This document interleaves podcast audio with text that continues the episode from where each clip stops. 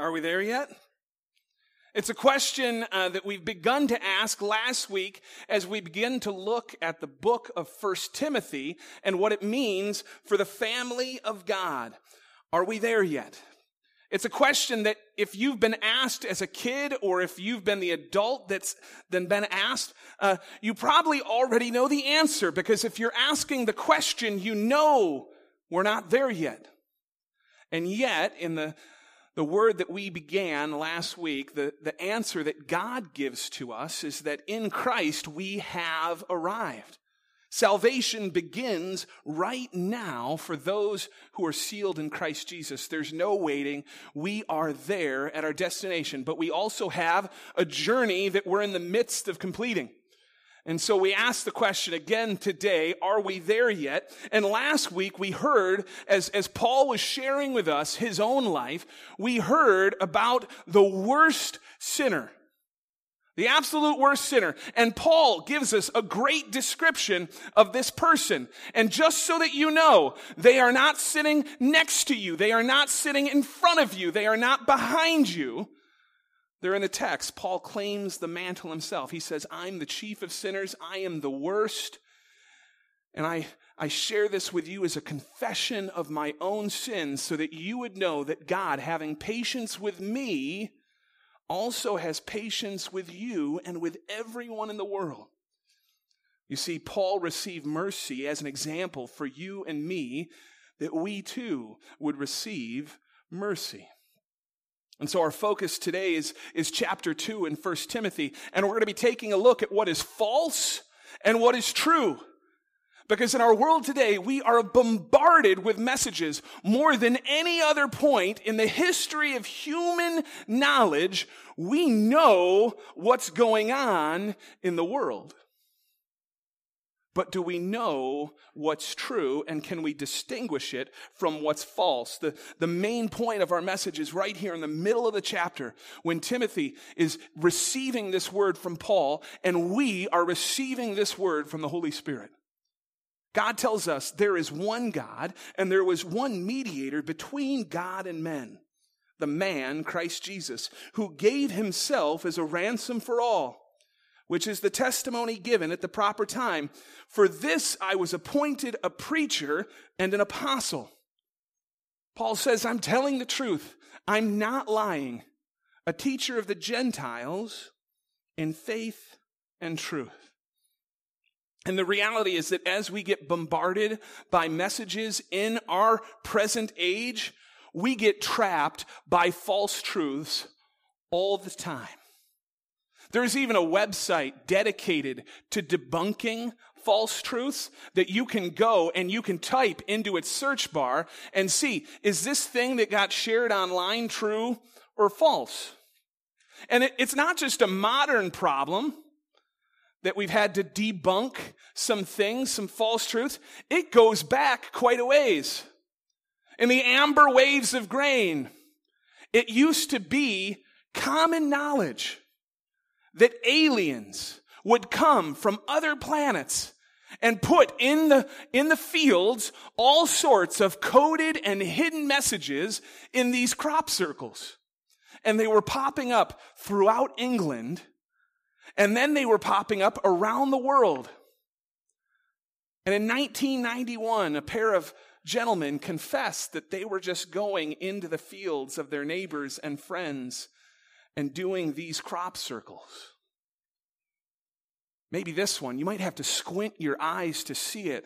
But if you could look out on, on Loch Ness, can you see that monster in the middle of the lake?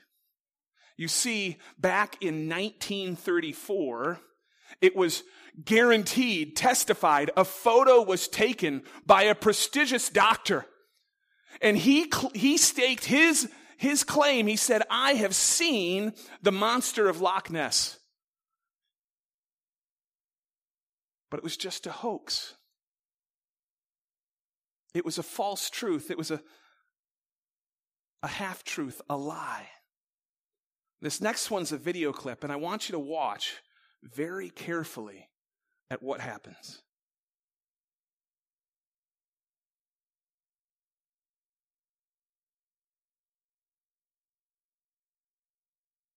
Did you catch that? The groundsman tosses the ball, and the boy misses the ball, and the adult behind him picks it up.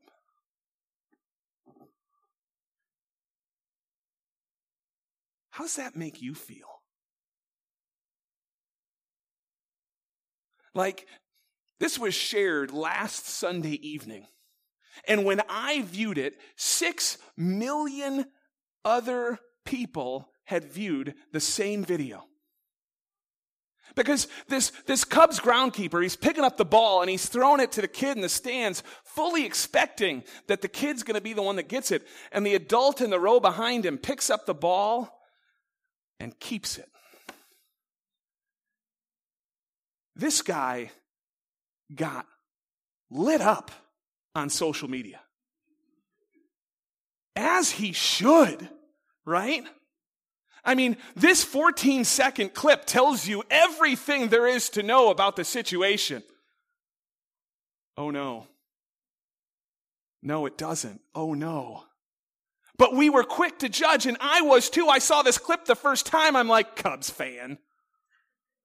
Right? Of course, the Cubs fan does that. But does it change the story?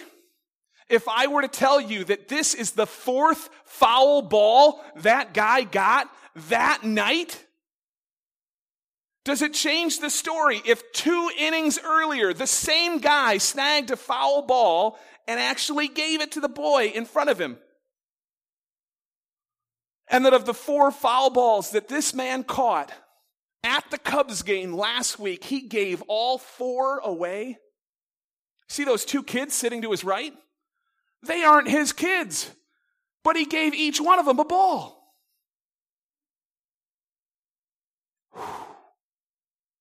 I was ready to crucify him.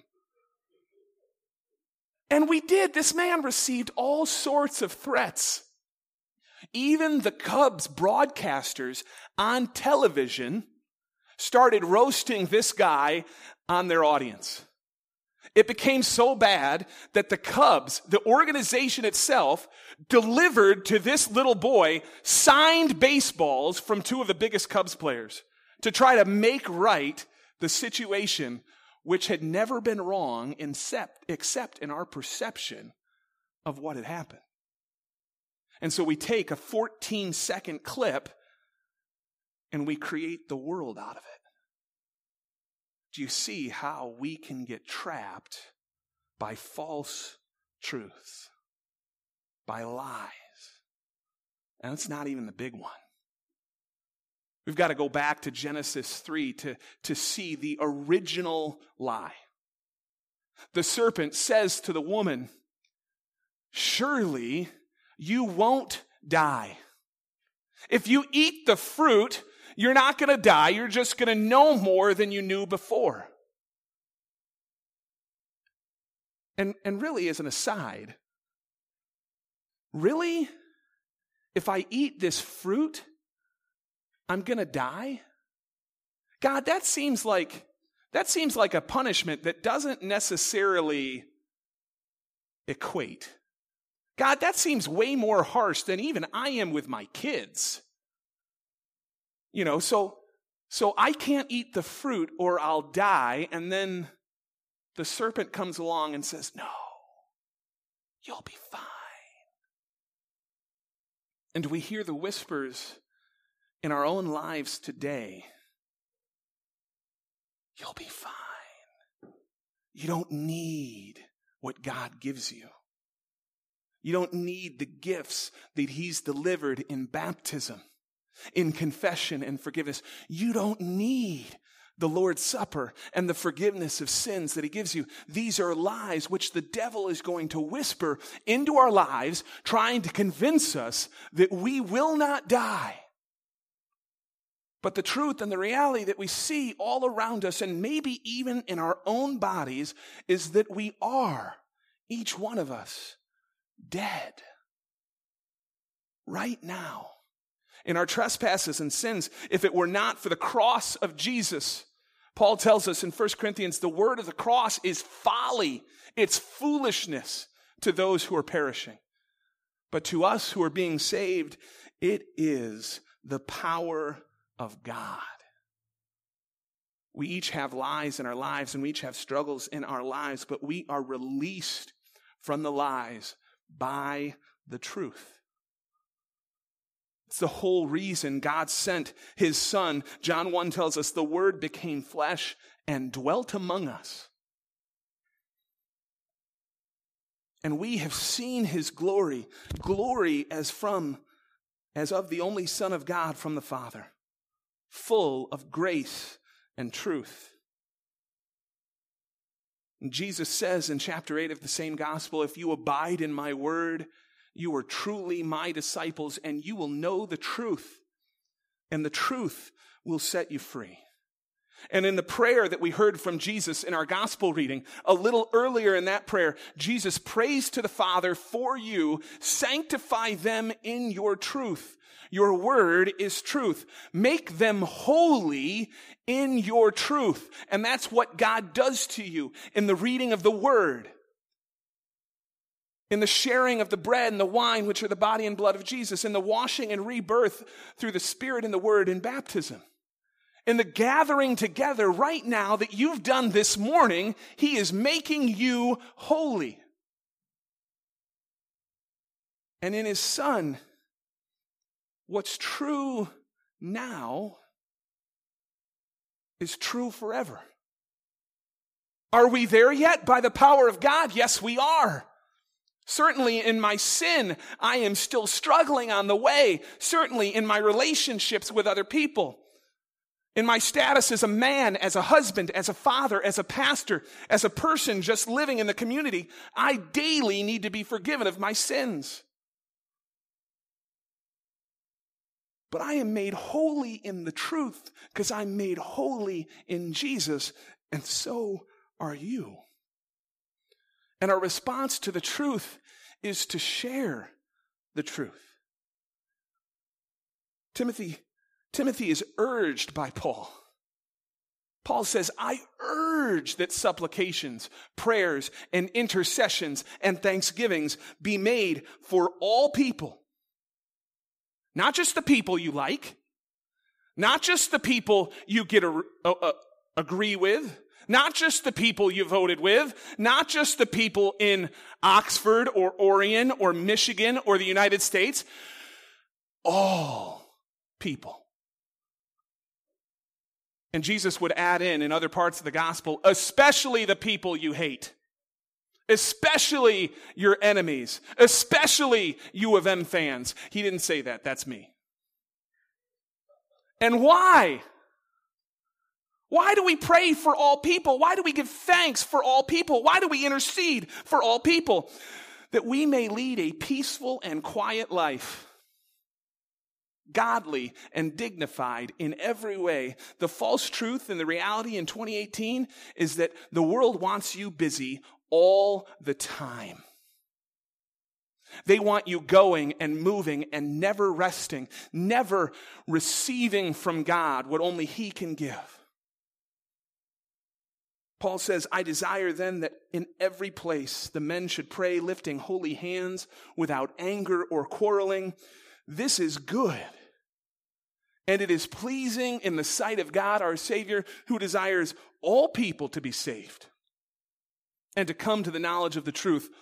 All people means all people. Martin Luther says, it's a shame to pray to God for a mere pittance. The Christian ought to ask for great things and include all men in his prayer. God gives and bestows great things. He wants us to pray for great things. And this is where it's a struggle for you and me because we give different definitions to the word great. We're like, Dear God, I need a boat. Dear God, I need a car. Dear God, I need a new home. Dear God, this and that. And you're like, These are big things. I can't buy a boat on my own. I need God to help me buy this boat or this car or this house. And God tells us, don't think so small. Don't pray for the things that rust and moths can destroy. Pray for the things which exist unto eternity. You know, for 25 years, my dad had a boat, and every single year he launched that boat, and it floated and moved. And if it didn't, he made sure that it did. And the first time that we launched the boat after dad passed, the first day it was in the water, it sank.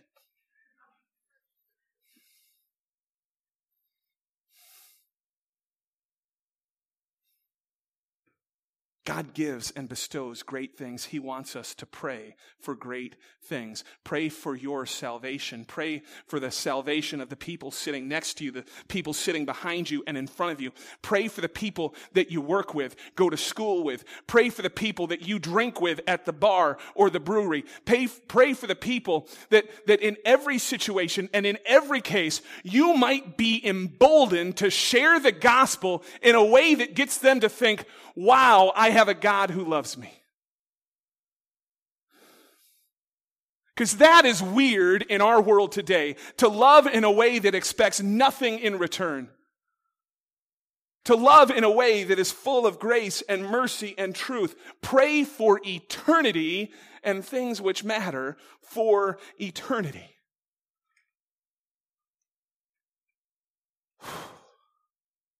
That's the end of the sermon. That's it. But Paul says something in the end of the chapter today, and we can't. Ooh, do you hear that? Pastor Matt was just going to, he was just going to end the sermon and not talk about all those things Paul wrote about women. Whew. No conflict here.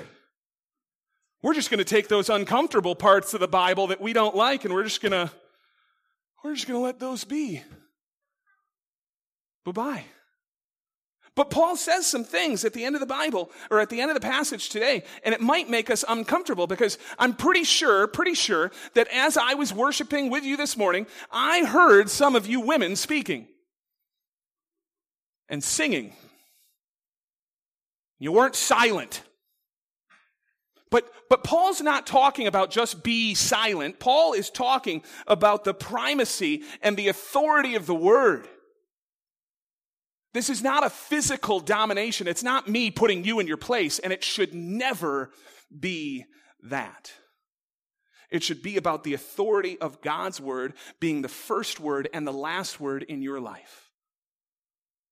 And then as I, as I look out, I, I, I see some of you uh, with, I don't know, some little danglies in your ears and maybe some necklaces. And, and I'm pretty sure Paul was, was talking about some of that, but it's, it's a reflection on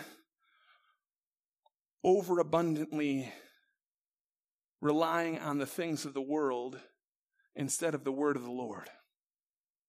So these women that Paul is warning us not to be like would rely on their ornamentation, would rely on their jewels and their, their hair and their, their basic presentation to be what earns them a place in the world. Luther talks about it at length about how these women, these women that Paul was writing about, were using these flourishes as a foundation for their life. And Paul, Paul is not writing about what you wear to church or what you do in church. He's writing about what matters in church. The word matters. Y'all praise the Lord, male and female. Christianity, of all religions in the world, does not diminish the role of women. In fact, it lifts it up. If you were creating a false truth that you were hoping would exist for thousands of years, like Christianity has, you would not have written that women found Jesus first. You wouldn't have. It was a male dominated society, and yet the very word of God, which we've received from him, tells us that the first one to see Jesus alive after he rose from the dead was a woman. And the very first person to share the gospel were women. And the dudes didn't even believe them. We're still struggling today. It's the primal authority of the Word. It's the Word which matters. It's Jesus which matters. Are we there yet? It's a question on our minds as we think about our lives. Have we arrived? Is there still work to do? Obviously, obviously, we have not arrived. We have work in our lives when we look in the mirror. But I want you to know, beyond the shadow of a doubt, that the answer to this question is also yes. 100% yes. For there is now no condemnation for those who are in Christ Jesus. You have been forgiven of your sins, set free from death and the power of the devil. You have been invited, invited by our Lord to feast on his body and blood for the forgiveness of your sins, to live in this world as ambassadors, as proclaimers of his grace. And so when you ask the question of yourself, are we there yet? I want your answer to be God's answer. And in Christ Jesus, it is yes. Pray with me. Heavenly Father, we give you abundant thanks for the gift of, of truth that you've given us in Christ Jesus. Lord, we pray that in all things we do, we might be able to see the truth in our lives that, that we are there. Protect us from the false realities that Satan would put into our lives that, that, that we can't do it, that we can't make it, that we're not righteous. Because you've given us all these things in Christ's righteousness. Help us this day to share your truth with our family and our friends and everyone we meet. This we pray through the Holy Spirit in Jesus' name. Amen.